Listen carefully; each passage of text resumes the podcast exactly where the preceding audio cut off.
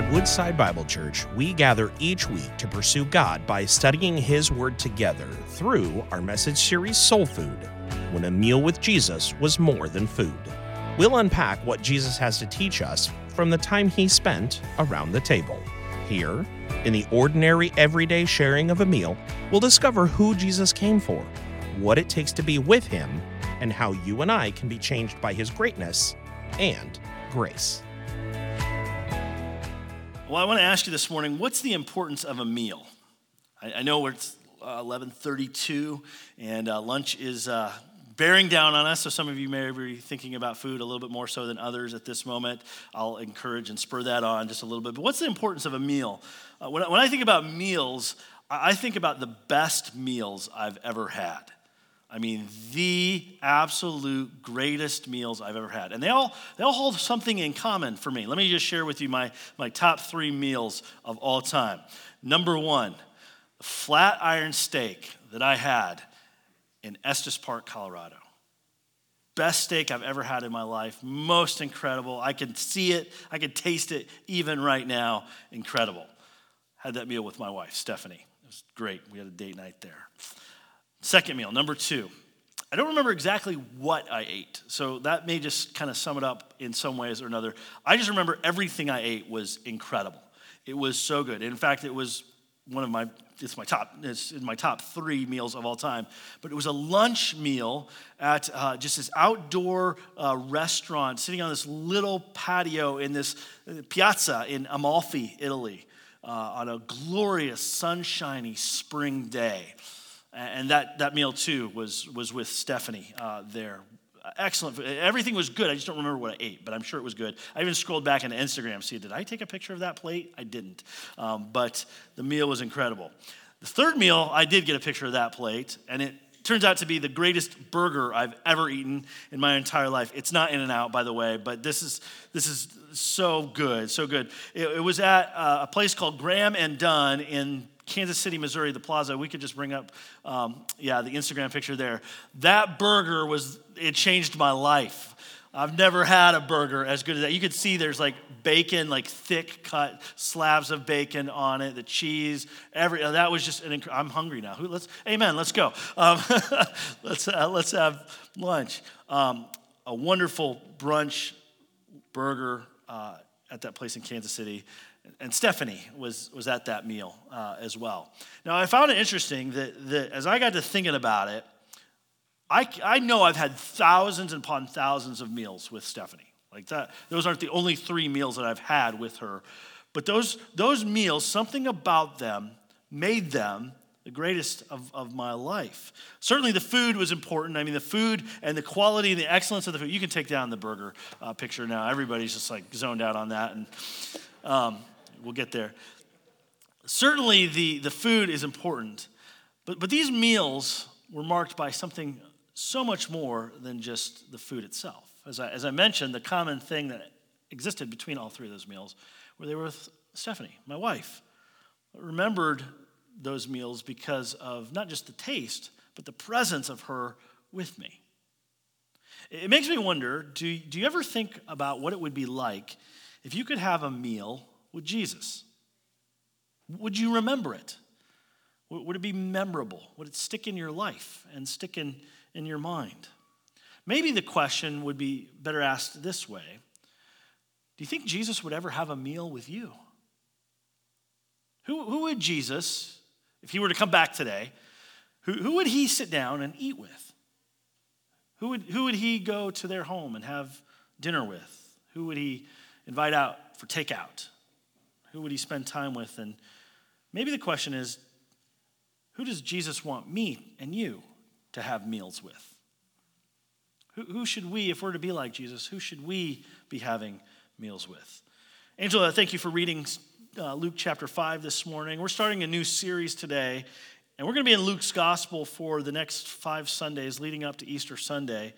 And in Luke's gospel, we find Jesus was at the table a whole lot. He was there eating and drinking all the time. In, fact, three statements about in the Bible about Jesus, the Son of Man, came. These are statements that Jesus himself said about himself. Uh, in Mark 10 45, Jesus said, The Son of Man came not to be served, but to serve, and to give his life as a ransom for many. Or in Luke 19, chapter 10, Jesus said, The Son of Man came to seek and to save the lost. One other place, there's three places in Scripture where it says, The Son of Man came. The third place, Luke 7, says, The Son of Man has come eating and drinking. On this book that we're encouraging you to pick up and read, uh, Meals with Jesus by Tim Chester. Uh, and our life groups are going to be going through starting this week. So if you're not connected with a life group, now's a great time to get into that uh, stream, get with the life group. See Pastor Nathan after the service. Tim Chester says this the first two, the Son of Man came not to be served, but to serve and give his life a ransom for many, and the Son of Man came to seek and save the lost. Those first two are statements of purpose. Who did Je- why did Jesus come? He came to serve. He came to give his life as a ransom. He came to seek and to save the lost. But the third statement, the Son of Man has come eating and drinking, that's a statement of method. How did Jesus come and live and exist here in this world? He came eating and drinking. So, so what happened? What happens at meals with Jesus? Uh, it's way more than just food. And it's again worth asking who does Jesus eat with? Who would Jesus eat with even today? And again, I'll turn that question to us. Who does Jesus want you and me to eat with? I want to explore here in Luke 5 just this movement of Jesus in the way in which his meals are intentional. And the intentionality of his meals shape a reality for us as followers of Jesus about how our meals are to be intentional as well. So, here, let's just work through this together. First of all, we find that the, the reality of Jesus' strategy of mission, his intentionality is found in that Jesus finds sinners. That Jesus is pursuing and seeking and finding sinners. Now, in this passage here in Luke chapter 5, if we were to look at just the passage right ahead of it, just to set the, the setting, where's Jesus at, what he's doing? Jesus has been teaching. He's been teaching about the kingdom of God. And in chapter 5, verse 17, it says, On one of those days he was teaching, and Pharisees and the teachers of the law were sitting there, who had come from every village of Galilee and Judea and from Jerusalem. And so Jesus is having a Bible study with the religious leaders. He is doing like some, some religious leader coaching and some religious leader training. He is speaking to the ones who know the scripture, the, the deepest, the best, the most fullest. These guys are versed in the Bible. You, you may say it this way Jesus is in church, having church with the religious leaders, the pastors, the teachers, the scribes, the Pharisees, the, the religious elite of that day in society. And the scripture says that the Spirit of God was with him to heal. So, as he's teaching about the kingdom of God, he's teaching the, the teachers and he's working through the scriptures with them. Uh, Luke says that, that a man showed up who was paralyzed. Now, he didn't walk that way because he was paralyzed, but his friends brought him to Jesus. They were so concerned about this man's well being and his physical care that his buddies brought them to Jesus. And they find the, the place is packed out. Wherever Jesus is teaching, it's so full, nobody can get in there. And so his friends do a radical thing. They climb up on the roof, they clear a hole, they drop their buddy down down right in the middle of the room where Jesus is teaching, and they're like, hey, Jesus, fix our friend, help him, heal him. Jesus says to the man there lying on his mat who cannot walk, Son, your sins are forgiven. That astounds everybody because they are like, wait, what? Only God can forgive sins. And you now, Jesus, by saying that, are in some way or another, you are claiming to be God, but can you really do that? And so the religious leaders, they're all filled with sort sorts of doubts and skepticism and frustration. Like, he can't say that. And so Jesus turns to them and he says, Well, let me show you something. He said, What's harder to do here? Is it harder for me to say to this guy, Get up, take your mat, and walk? Or is it harder for me to say, Your sins are forgiven? It's, it's, it's obvious here. It's, it's impossible for me to say to someone, Your sins are forgiven, and for us to verify that in any way tangibly here in the world. But it's totally possible for someone to say, Get up to a paralyzed person, get up and walk, and to validate whether that's true or not. Jesus heals the man. He jumps up and he walks out the room. Jesus says, Your sins are forgiven. Jesus, by doing that, demonstrates his power to forgive sins because he's done the visibly harder thing in healing the man and making him rise. And so Luke's gospel says, and amazement seized them all.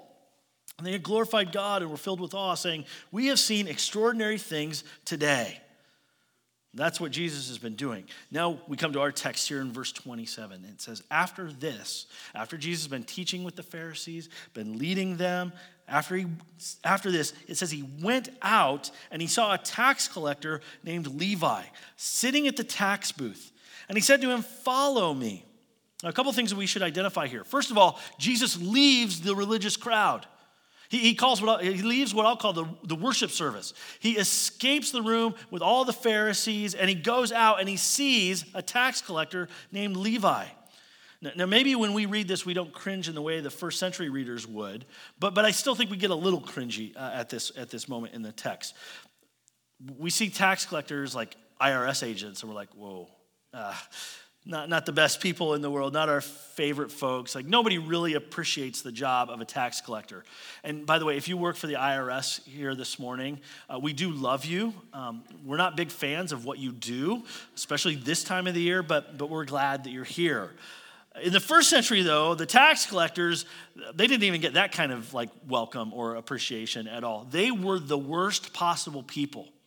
The, the ta- let me give you a few reasons why. The tax collectors worked for the occupying enemies of Israel, the, the Romans. They worked for the Roman uh, Empire. And by their very vocation, they were traitors to the Jewish people.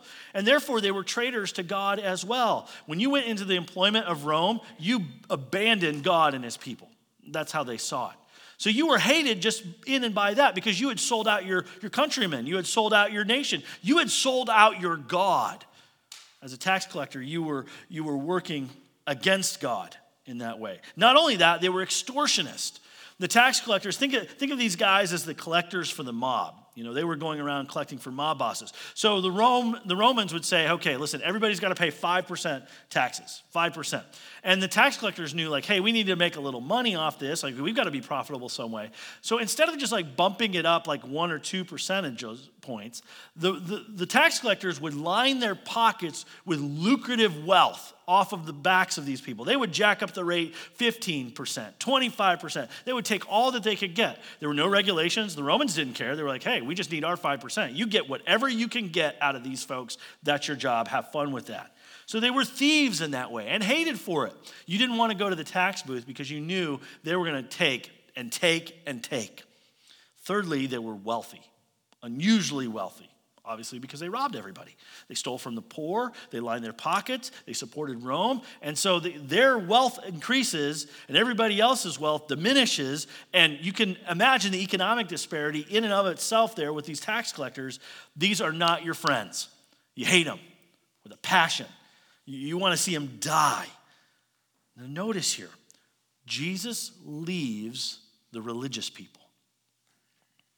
He steps out of the room with the pious, practicing, Bible knowers, the religious folks of his day. He steps out of the room there and he goes and he notice the term here he sees a tax collector. And that's not like to see and then look down and be like oh i hope he didn't see me. I didn't see him. I don't acknowledge that he even exists. Luke is intentional here. Jesus is looking for this guy. He's pursuing him for jesus pursuit and purpose are intended here and Jesus goes to him and he speaks to him. What Jesus says is astounding in and of itself. He says, Come, follow me. Jesus calls him to himself. What Jesus is doing here is unheard of as well. It's unheard of in the ancient world. Rabbis in the first century, they would choose the highest potential, most zealous, most pious religious students to have in their schools. If you were a rabbi collecting disciples to walk with you, you wanted them to be the cream of the crop in religious studies because it would raise your reputation as well. Your pedigree, your reputation was staked on the pedigree of the students that you invited in to be your disciples as well. So, for Jesus here to call a tax collector into his school of discipleship, he was basically taking on and inviting the worst kind of person into his inner circle. Jesus wasn't lifting up his reputation as a rabbi in that world, he was squandering it in front of everybody. Tax collector? You're bringing that guy in? Like, if there was a religious studies ACT that they had to take before they got into rabbinical schools, Levi would have scored a negative score. He wouldn't even been given entrance to take this, the test. But Jesus brings him in. It's surprising and upsetting to the religious order of things. And Levi's response is tremendous. Look with me at verse 28. Leaving everything, he rose and followed him. The business day is over. The vocation of tax collector, like for Levi, he closes the books. He, resigns his post, he leaves it all behind, and he gets up and he follows Jesus. His departure and following Jesus is a display of repentance and a turning of his life. Levi is a new man because Jesus called him. Everything is different because Jesus has called him to himself. Now, now let me focus here on Jesus in making this point. Jesus is finding sinners, he's pursuing sinners, and he's calling them to himself. Who is Jesus' mission aimed at?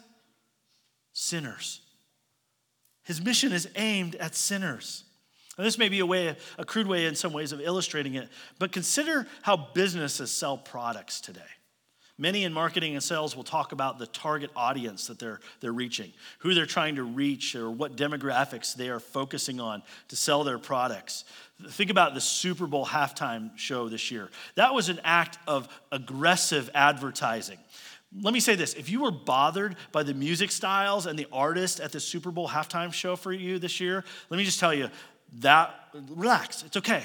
That Super Bowl halftime show, it wasn't for you. You're, you're not the target audience. The Super Bowl itself, with all the advertising around it, was trying to target their advertisements toward Gen X adults who grew up in the late 80s and the 90s and would resonate with the artist and the music that was there because that's, that's frankly who we grew up with. That's who we listened to. And even the ads had a bunch of 80s and 90s nostalgia around it to speak to us and to say, hey, this, this product is for you. So, so that show wasn't, uh, and I'll quote somebody, everything that's wrong with America. It was just a targeted sales pitch to a very specific demographic of Americans, my generation. And I'm sorry if you didn't like the music, it's okay. But there was focus there. Jesus himself had a target audience sinners. Just a broad category. That's his target audience. That's his mission. Sinners. That's who he's after and pursuing and looking to reach out to. Not the religious folks. He leaves them. Not the self righteous. He walks out of that room, but he goes to find the worst. Jesus goes for the lowest, the outcast, the socially immoral, the corrupt, the rejected, and the hated. Again, let me make the point Jesus' mission is to sinners. And that should be our mission as well. We, as followers of Jesus, are called to take his life, his light, his love to sinners, to the world, to those who are far from Jesus. You share in the mission of Jesus if you're a follower of Jesus, and the target is to sinners. So think about that for a second. Let me be pointed here. Who are and where are the sinners in your life? Where are the relationships? Do you have relationships with those who are far from God? Do you, like Jesus, seek out sinners, pursue them, go and find them, put your life in the space of their life?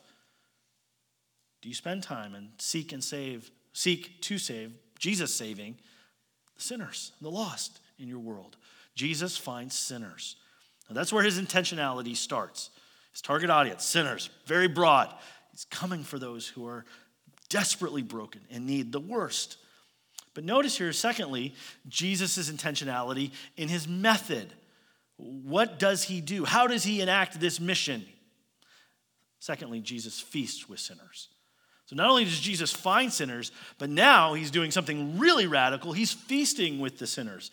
That's revealed next in the story. Here's what happens in verse 29. We go back to Levi.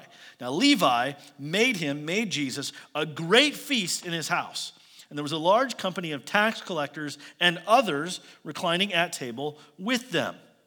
Levi has a new life, he has a new master. Jesus has called him, follow me. And Levi's like, yes, I'm done with this tax collecting. I'm moving forward. I'm trusting Jesus. I'm walking with him. And so, what does Levi do? What's his first step of faith and obedience? He throws a party. Levi said, Hey, we're having people over. We're getting the, we're getting the best food out. We're going to have a great time. Levi made Jesus a great feast, a lavish reception. And the, and the Greek word here, this for fe- great feast here, is the intention of like Jesus is the uh, guest of honor. And what, they, what Levi wants to do is make sure all his friends meet Jesus.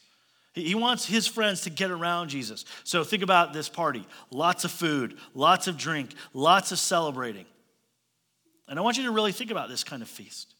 A man who has a reputation as a wealthy thief and a traitor, and he throws a party. What kind of party is it going to be? Well, there's going to be a lot of food, gluttony, excess, drinking. And who's at the party? Who's the guest of honor at it? Jesus. Jesus doesn't back off and say, Oh, Levi, Levi, you haven't learned how to do Christian parties yet, right? Only cake and you know red fruit punch. That's all we have at Christian parties. Levi doesn't, Jesus doesn't back away and say, wait until you get the uh, invitation correct and you get it matched up. Jesus shows up at the party. He's there. He's not offended by it. He's not worried about it. In Mark's gospel, the parallel passage here, Mark says that as Levi reclined at table in his house, many tax collectors and sinners were reclining with Jesus and his disciples. Jesus isn't sitting in the corner where all this busyness of the party is going on, going, oh, these sinners. Oh, they're drinking that stuff again. Oh, evil people, don't dance. That's bad. It says that they were reclining at table with Jesus. Jesus was right there in the midst with them, shoulder to shoulder clinking glasses, eating great food, having conversation. He is in the midst of that party. He's there. It's a meal with sinners. Now, here's why that's significant. One Jewish scholar writing about, about the practice of rabbis, he says this Rabbis would have been very wary of regular association with persons of immoral life men of proved dishonesty, or followers of suspected and degrading occupations, i.e., tax collectors, these rabbis would have been wary of them at all times, but especially at meals. Especially at a meal. UCLA religious professor Scott Bartchy reports it would be difficult to overestimate the importance of table fellowship for the cultures of the Mediterranean basin in the first century of our era. Mealtimes were far more than occasions for individuals to consume nourishment. Being welcomed at a table for the purpose of eating food with another person had become a ceremony richly symbolic of friendship, intimacy, and unity. When Jesus goes to a party with Levi and his sinner friends, he is telling them the Messiah is for you. The kingdom of God is for you. God's not going to hold you at arm's length. He's not going to stand back in the corner and judge you until you get things figured out and all right. He is here in your midst with love for you. I think about this like I think about the high school cafeteria, right? You know what this is like in high school. The cool kids sit over there. The jocks sit over there. The cheerleaders are next to the jocks. The, the musicians and the art kids, like they're in the corner over there. The nerds, they, they got to find a different place in the building because they can't be around anybody else. Meals were demonstrations, even in our culture in some ways, of inclusion and exclusion. And here, Jesus, by showing up at this party, by showing up at meals with sinners, he is saying, The kingdom of God is for you. I, I'm here for you. He's turning the social structures upside down. Someone has said Jesus is the consummate party animal. But it's not so much about the food or the party as much as it is who Jesus is having a meal with sinners. He's not eating and partying with the religious and the self righteous exclusively. He's known as a friend of sinners. The Son of Man came eating and drinking. Well, think about it. who do you invite to your parties? Who, who do you invite into your life? Who do you invite to your celebrations? Who invites you into their parties? Do you say, You're welcome here? Are you like Levi and say, Hey, I've, my life's been changed? I've, I've met Jesus, I'm following him, and I want all my sinner buddies to know him too? Jesus is associating, displaying friendship, intimacy, and affection with sinners. Do you share your life with the sinners? Are you invited to their parties? Many of us think of Christianity as some sort of fortress mentality. We, we come to Christ, we get saved, and then we like got to barricade ourselves against the world. The culture is so evil that we've got to make sure that that evil doesn't touch us or associate with us lest we get contaminated with that evil as well. And so we, we practice a Christianity that separates ourselves from the world rather than being in the world and not of it. Maybe you've heard of the doctrine of separation, which many in independent fundamentalist churches or Baptist churches grew up with and, and those churches teach. The doctrine of separation basically says that Christians should not associate, participate, or relate with the world or with anybody else, including Christians that do associate or participate with the world. The way I paraphrase the doctrine of separation is we don't drink, we don't smoke, and we don't dance, and we don't hang out with anybody who does, period. Maybe that's where you've been, where you come from. And so, what happens is the doctrine of separation creates Christian subcultures, little pockets of Christian things that look like cultures of the world in some ways, but are sure to keep non Christians out. Like there's us and them. So we have Christian gyms, we have Christian coffee shops, we have Christian restaurants, we have Christian softball leagues, we have Christian yoga, Christian theme parks, Christian clothing, Christian essential oils, all the things that the world already has just for Christians. Just for Christians. I'm hungry, so I got to have the jokes in here today. Somebody asked me recently here about, hey, Pastor, we should start a church softball league. Let's just get all the other churches in our community together and have a softball league together. It'd be great. It'll be great. And I told them very lovingly, I said, no, I'm sorry. I'm not, I'm not interested in that. Go play in the league that's already here in our community. Hang out with the non Christians and the sinners. I'm convinced if Jesus were here today, he would not play in anybody, anybody's church softball league. He'd be in the community beer league and he'd be doing great. Here's my encouragement for us share life and meals with unbelievers. Frequently, regularly, faithfully, have meals with people who don't know Jesus. Jesus feasted with the sinners, he showed up at their parties. Do you? Do you hang out with them? And this all leads to, and it builds to the reality of the third thing that Jesus fulfills his mission at the table. Where is Jesus' mission lived out and fulfilled? At a table, all the time. By finding sinners and feasting with sinners, we see Jesus' mission strategy is around with and at a table. And that, again, is countercultural to his day. The meals were places of inclusion who's in, who belongs. You get to eat, you're in. You're, you're out, locked out of the room, you're not welcome here. So the religious leaders and the elite, they're frustrated. Look with me at verse 30. The Pharisees and their scribes grumbled at his disciples, which again is just a practice of legalistic people. Instead of going right to the person they have an issue with, they go and find the others and make gossip around it and stir up dissension. Like these guys, they're just pros at this. They go to his disciples and they say, Why do you eat and drink with tax collectors and sinners? And I have to say it with that jeer in my voice because that's how they were. You're hanging out with the wrong people. What's wrong with you? Don't even talk to Jesus about it. And Jesus, he points out the whole reason. He hears this, he answers them back. They're saying, Why give them this friendship? Why give this inclusion to them? The kingdom of God is only for people who clean themselves up and are righteous. And you're hanging out with the worst people. And Jesus turns it around.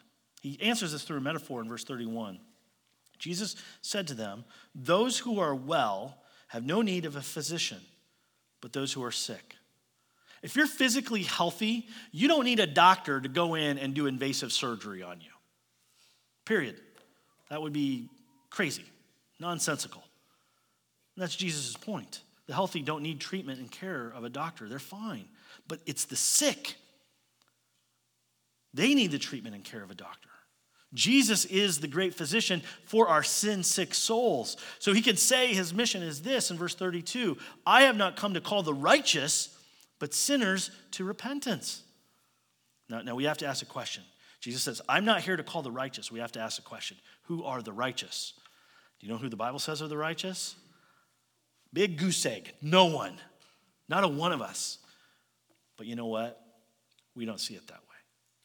we look at ourselves and we look at others around us who think like us, behave like us, like that, and we go, you know what? We are the righteous.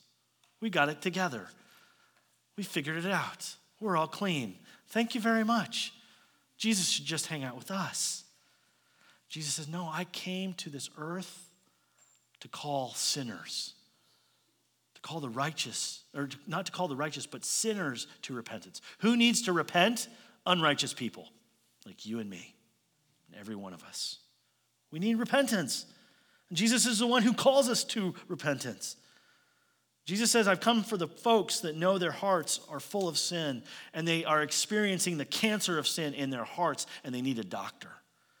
Jesus says, I've come for the spiritually bankrupt who need a savior. Jesus says, I've come for the lost and the destitute who can't find their way. Jesus says, I've come for the spiritually weak and impoverished who have no strength of their own. Jesus says, I've come for those in bondage to break their chains to bring them into liberty and freedom.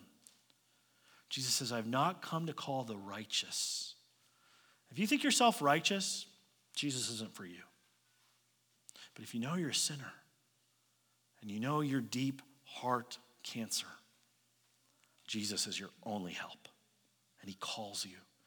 His mission is sinners. His strategy is to get around a table with sinners, to be close, near, share life, share bread and wine with sinners because he is the only way, the truth, and the life.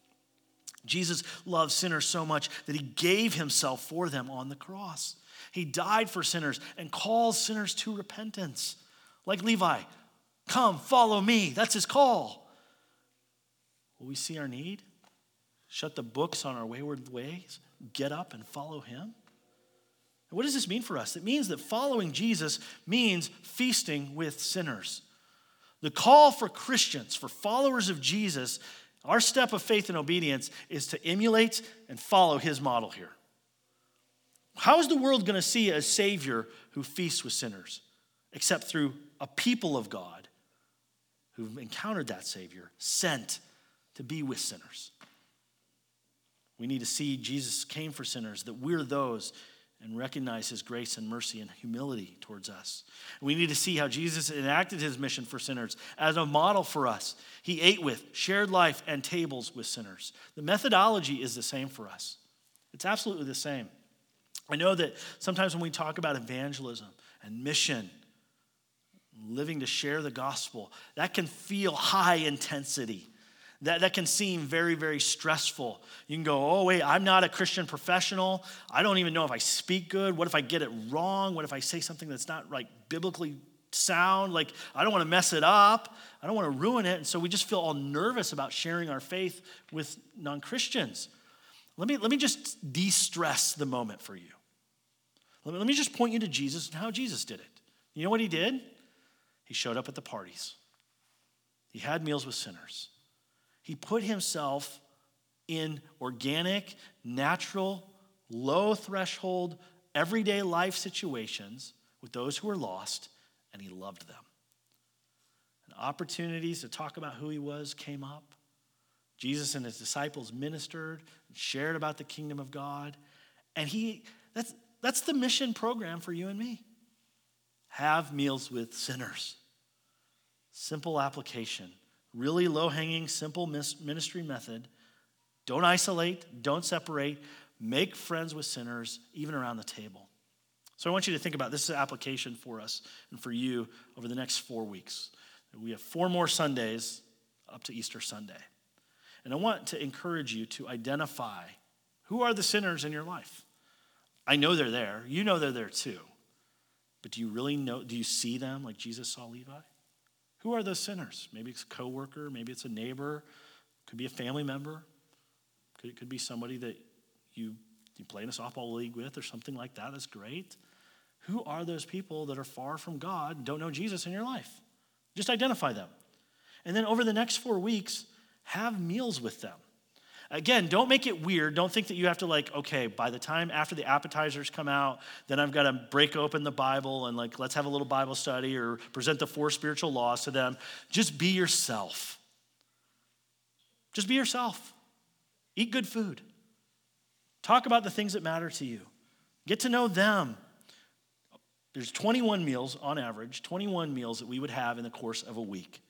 Pick a coworker that doesn't know Jesus, a friend, somebody else, somebody you know, and have lunch, have dinner, have a meal with them. One meal out of 21 over the next four weeks. So, four meals over the next four weeks with them. Get takeout. Watch the University of Michigan storm and win the national uh, NCAA national tournament together. Just one meal a week with sinners. Get people in your life group together and say, hey, let's just invite a friend together. We'll, we'll all go to Chili's. And it's a terrible place. Uh, let's go to Barrio and have a meal together. Connect with those lost people. Then, as we get closer to Easter Sunday, we're going to have a big pancake breakfast on Saturday morning. We're having a pancake breakfast so you can invite your sinner friends to a party with us. That's the only reason we're doing it. Just so that, like, these sinner people that, that you know, they can see, like, wait, you go to this church, you're here around, and these other people, they're kind of normal. Some of them are weird, but pastor especially. But but but we can hang out together. We can get to know one another. It's it's just simple. And then you can say, hey, come back with me on Sunday morning, Easter Sunday. It's the biggest day of our church year. We celebrate what Jesus did. Just come back. I'm not asking you to learn an evangelistic presentation. I'm, I'm asking you to learn a life that Jesus lived. Just follow him. Have meals with sinners and pray. Pray for God to save these sinners as we have these meals with them over the next four weeks. And hopefully it'll turn into just a lifestyle. Just something you do every week with lost people, maybe even more frequently, hopefully more frequently. You just immerse your life in the lives of those who are far from God. And I know God will do great things in that. I know He'll save sinners. I want to tell you about a friend uh, in Wichita, Kansas that, that, Stephanie and I met.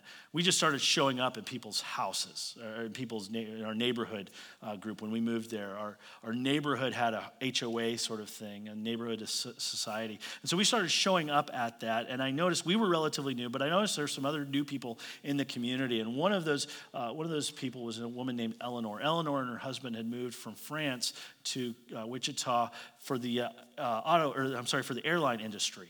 Uh, big aircraft engineer, and uh, she and her husband were living there, and so they lived just up the street from us, just a few houses down. And we recognized like they don't know anybody, we hardly know anybody, and so let's just get together with them. And so Stephanie made an invitation uh, to Eleanor, brought her over to our house. We made French press coffee and and pastries, and we just started a friendship, just hanging out with them, having having coffee every so often with them and meals. We invited them over for dinner on a couple of occasions and just got to know them. Well, after we had moved from Kansas, we lost touch with Eleanor and her husband. Um, but a few years ago, like this is two years ago, we're still living here. Eleanor finds us, reaches out to us uh, through social media.